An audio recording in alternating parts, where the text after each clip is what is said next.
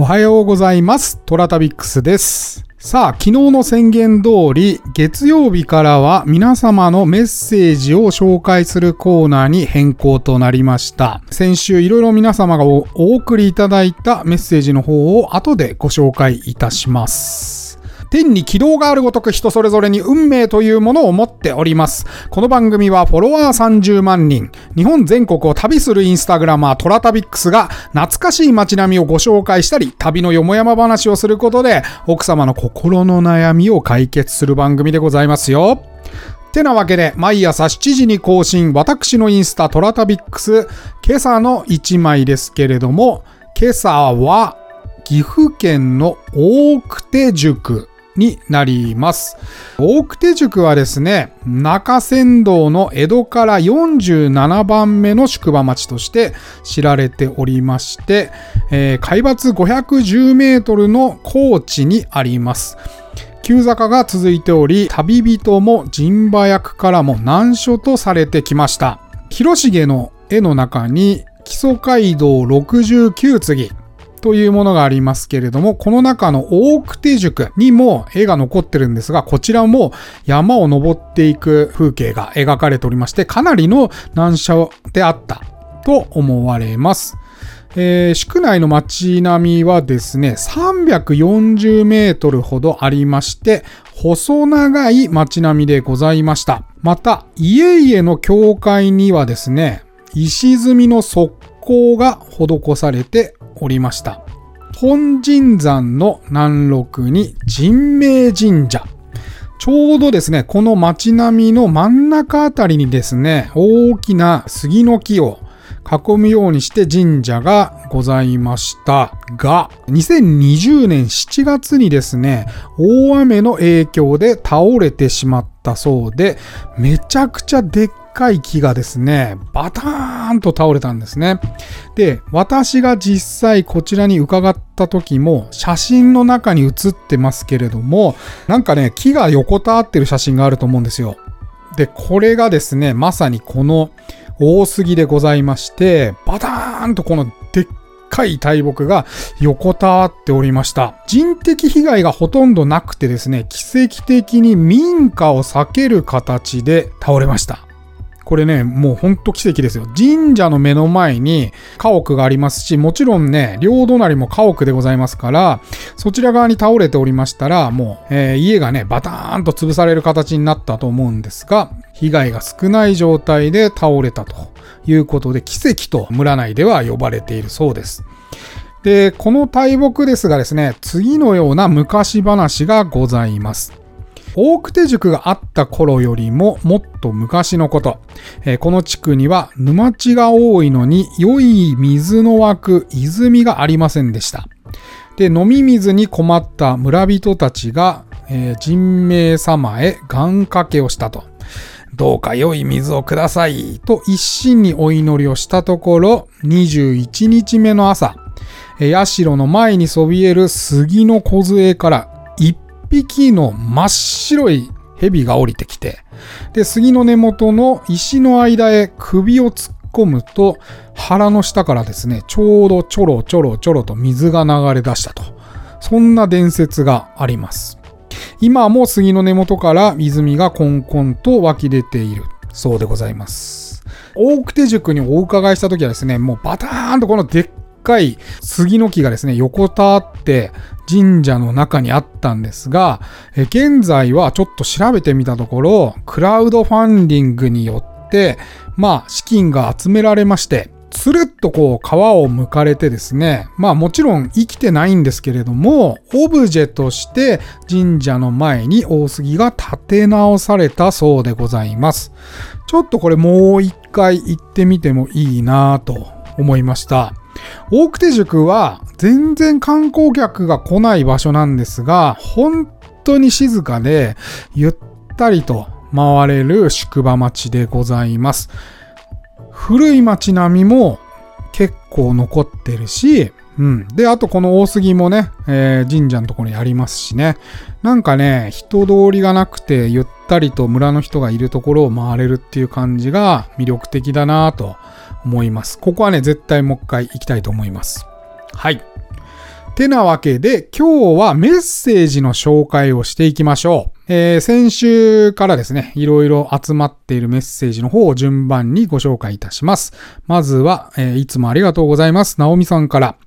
えー、こんばんは。今日のラジオも楽しかったですよ、えー、男は辛いよの話をすると朝になってしまいます。どこが好きなのかと申しますと、喜笑哀楽、えー、度はないと、えー、そこが好きですと、うん、喜怒哀楽の度が、えー、笑、笑いに変わってますね。はい。全作品好きだからファンなのですが、一番好きな作品はトラジロー夕焼け小焼けです、えー、これ私も好きですよ。うん。キャスト全員好きです。宇野重吉さんと岡田よし子さんが再会する場面は絶品です。これが愛し合うってことなんだと感動します。そうね。この回はね、えー、宇野重吉さんもそうですけど、宇野重吉さんの息子の寺尾明さん。そう。宇野重吉さんの息子の寺尾明さんが、宇野重吉さんと共演していることでも有名な作品で、で、まあこれね、なんかこう、普段はね、トラさんがいろいろな恋愛模様を奏でるんですけれども、この作品はね、あんまりそれがないんですよ。で、ヒューマンドラマで終わっていく感じがね、すごく私も好きですね。うん。すいません。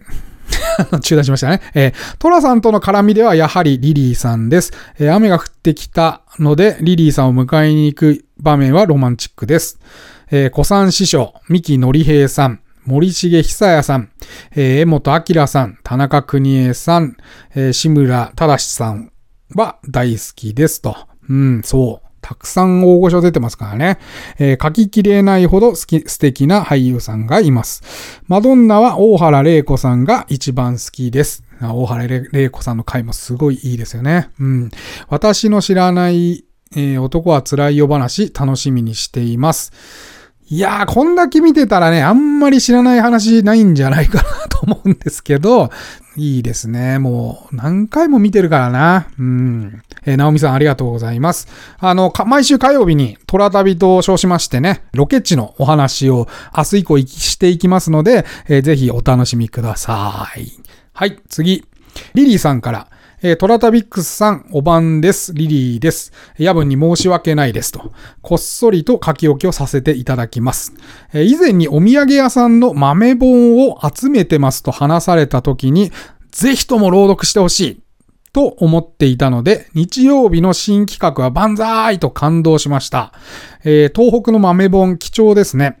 えー、ありがたい日曜日です。そして何よりもまるで地元に代々住んでいる爺様が話してくれるような語り口、うますぎてびっくりです。えー、ありがとうございます。福島と東京のハーフなので懐かしい方言にほっこりします。音楽活動もされてたからか、えー、間が良くてリズムが良く、滑舌も良いので聞きやすいです。で、いつかラジオドラマなども聞いてみたいな、などと思ってしまいました。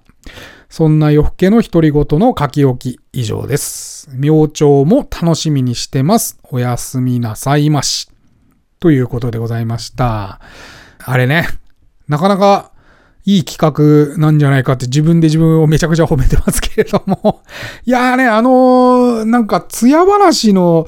なんちゅうか昔話が載ってるような本ってやっぱ貴重ですよね。なんか結構探して、てるんですけれども、数はやっぱり少ないですよね。多分一緒くたになっちゃってんですよね。なんか艶話でまとまってるっていうよりは、なんかこう昔話という形で本にまとまってたりしてるようですね。リリーさん、いつもありがとうございます。リリーさん、いつもね、夜メッセージいただきますから。はい。いつもありがとうございます。はい。じゃあ次行きましょう。ママさんから。こんばんは、素敵ですね、えー、のんびりゆっくり歩いてみたいです。そしてラジオやはり最高です。今日病院でイヤホンして聞いて笑ってしまい、周りの視線痛かった笑いいやちょっとやばいですよ、笑わない方がいいですよ。私またマジック思い出してしまいます。メキシコもなのですね。フィリピン、インドでもありました。これ何のことかちょっとわかんないんだけど、まあ、マジックの、えー、桂紳士のことを思い出しちゃうんですかね、ママさんは。うん。これね、別の方からもね、新情報をいただいて、実は他でもマジック書いてる紳士の方がね、新宿さん丁目で見かけたとかっていう情報もございましたけれども、ね、皆さんぜひその皆さんがお持ちのズラ話お送りください。もう私のズラ話はネタ切れでございます。あ、まああといっこあるかな。今週あといっこやりますけど、うん、それ終わったらもう打ち止めという形でぜひぜひ皆様からのズラ話お待ちしております。はい、次。アケニャンさん、雪の大内塾、ライトアップがほんのり、いろりに当たりながら温かいものをいただくとほっこりしそう。あのあたり豪雪地帯なのでしたっけ？雪国の長い冬は大変ですね。うん。そうなんです。福島県の山間部はですね、めちゃくちゃ雪降るんですよ。大内宿ももちろん豪雪地帯ですし、私ね、以前大内宿の手前にある足の巻温泉でですね、そこに昔ストリップがあったんですよ。本当にごく最近潰れちゃったんですけど、もぎりが旦那さん、えー、服を脱ぐのがおかみさんというようなめちゃくちゃ香ばしい足の巻温泉のね、えー、ストリップが結構最近までいたんですが、まあそこに行った時の逸話は別としてもですね、そこに行こうと思ってある雪の日に行った時に事故りましてですね、まあ雪でスピンしまして崖からポーンと飛ばされそうになる手前でガコッと止まりまして、で、えー、レンタカー屋にさんじゅうまんぐらい払ったんじゃないかな、修理代。うんそうなんでね、もう雪道は結構私は気をつけて運転しておりますよ。あの辺は本当に雪深いです。会津若松の方で積雪がそんなになくてもですね、大内宿に行くにつれてもどんどんどんどん雪が積もってくるっていうような状況ですので、皆さんね、大内宿冬場行かれるときは気をつけていらっしゃいよと。うん。あとね、もう少し行った先に前沢っていう、そこもかやぶき屋根の集落があるんですが、こちらもね、めちゃくちゃ豪雪地帯ですよ。あの、こちらで働いてガイドをされてる中年の男性に聞いたことがあるんですが、もう冬場はね、ホワイトアウトがね、普通にあると、ごじゅっセンチいちメーター先しか見えないみたいな状況が結構あるそうです。で、よくね、ゴツンゴツンと車同士がぶつかるっていうのはね、本当にザラにあるって言ってたので、そのご主人がおっしゃってたのは、前見えなくなったら一旦止まった方がいいですよって。で、明かりをね、ハイビームにして、で、後ろにも見えるようにね、あの、赤いランプつけて、しばらく止むまで、ちょっと、止むというかね、収まるまで待って、で、前が見えるようになったらまた走った方がいいっていう風に言っていただきました。前沢はね、にメートル近く積もるって言ってましたよ。雪が。うん。非常に豪雪地帯です。はい。福島といえども湾岸沿い、それからね、えー、会津若松の方、それからまあ、西側の奥会津とかね、全然場所によってね、積雪が違うので、皆さんお気をつけください。はい。では、最後。ちょっとこれ、匿名希望とさせていただきます。えー、お写真が語りかけてくる感じ。大昔、友達の一人の実家が遊郭で泊まったことがあり、二十歳に満たぬうちにあの人たちの気持ちの端っこを覗いてしまった気がしました。私が自己流で花を生けると知ると、みんな我も我もと花を買ってきてしまい、何か申し訳ないような落ち着かない気持ちになりました。半世紀以上が経った今の記憶のかけらが残っていて、姫兄弟で思い出しました。これは非常に味のある、うん、話ですね。うん。遊郭の旅をしているんですが、この間ね、山口県の遊郭の写真をいくつかさん連発であげたんですね。で、もう私も知らなかったんですが、姫兄弟っていう兄弟らしくてですね、本当に小さい引き出しがね、ふたつぐらいついていて、上に小さな鏡がついているものを姫兄弟というそうで、これね、あの何人かの方が教えてくれました。私はね、全然姫兄弟っていう名前も出てこなくて、うん、びっくりしたんですが、山口県の遊郭はですね、姫兄弟が普通に残ってまして、で、宿泊したのがよじょうはんぐらいのスペースだったんですが、まあ昔のね、えー、下の方を呼び出すスイッチとかも残ってまして、王子をもう本当に忍ばせるような、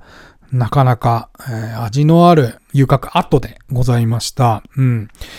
最近ね、島原の常宿にしているところが、ギャラリー野沢さんというところがありまして、そこのおかみさんのおっちゃん、えー、飲んだりするんですが、まあ、おっちゃんは島原のですね、元遊郭のところの内部を見せていただいたことがあるって言っていて、えー、いっかいはダンスフロアになっていて、で、にかいに働いてらっしゃる遊女の方が、寝泊まりしながら、まあ、客を迎え入れるっていう、うん、構成になっていたと。で、そのにかいを見たときに、まあ、いちじょうとかにじょうぐらいのスペースしかなくてですね。で、本当にそこでセックスをして、で、お金をもらってっていうことをやっていたんだなーっていう、その狭いところでね、えー、ことを考えると、もうボロボロボロボロ泣けてくるというふうに言ってましたね。で、あとね、島原って今、大夫さんってまだいるんですよ。あの、大夫さんってご存知ない方いらっしゃるかもしれないんですが、まあ、遊女でも格が一番上のね、よく高下駄を履いてね、左右に子供を連れて歩いてる映画のワンシーンなんか見ますけれども、あれが、いわゆる大夫って呼ばれる人で、今でも大夫さんいるんですよ。もちろんその遊郭は営業してないですけれども、まあ、形式上とかイベントでお呼ばれしまして、大夫さんとして、うん、イベントで歩いたり、再現されたりするんですが、まあ、おっちゃんのところが主導で、島原のその遊郭の大夫さんのね、えー、イベントをやったらしいんですが、それがまあ、新聞に載りましてね、で、こう、ジリリンジリリンと宿の方に電話がかかってきまして、出てみると、いや、実は私は昔大夫をやっていた。昔現役時代に大夫をやっていたものですと。で、もちろんね、旦那さんもお子さんも昔何をやっていたかは知らないんだけれども、こんだけ時が過ぎると懐かしく思って電話をしてみましたということで、ちょっとお話しされたっていうのを教えてくれたんですが、ね、まだ若干その時代に、えー、生きてらっしゃった方の、えー、情報というか、まあそういう記憶の類がですね、残っておりますね。うん。いや、このお便りいただいた方、本当にありがとうございます。自己流でね、花を生けるっていうのが分かった瞬間に、まあ、遊女が花を買ってきて、私にも私にも生けてっていう、こう、うん、あたりが本当に切ないですよね。他に楽しみがあまりなかったのかもしれないしね。うん、本当に貴重なお話だと思います。ありがとうございました。はい。てなわけで、えー、こんな形でね、月曜日はいろんな皆様からのお便りに、まあちょいちょい話しながら、えー、うだうだと飲みながら話そうかなと思っております。えー、てなわけで、本日はここまで。えー、トラタビックスは皆様からのお便りをお待ちしております。オーディのお便り機能からいただいても結構でございますし、私のインスタアカウント、トラタビックス、トラタビックスの方に ディーエム または、えー、コメントいただいても結構でございます。それでは、いってらっしゃい。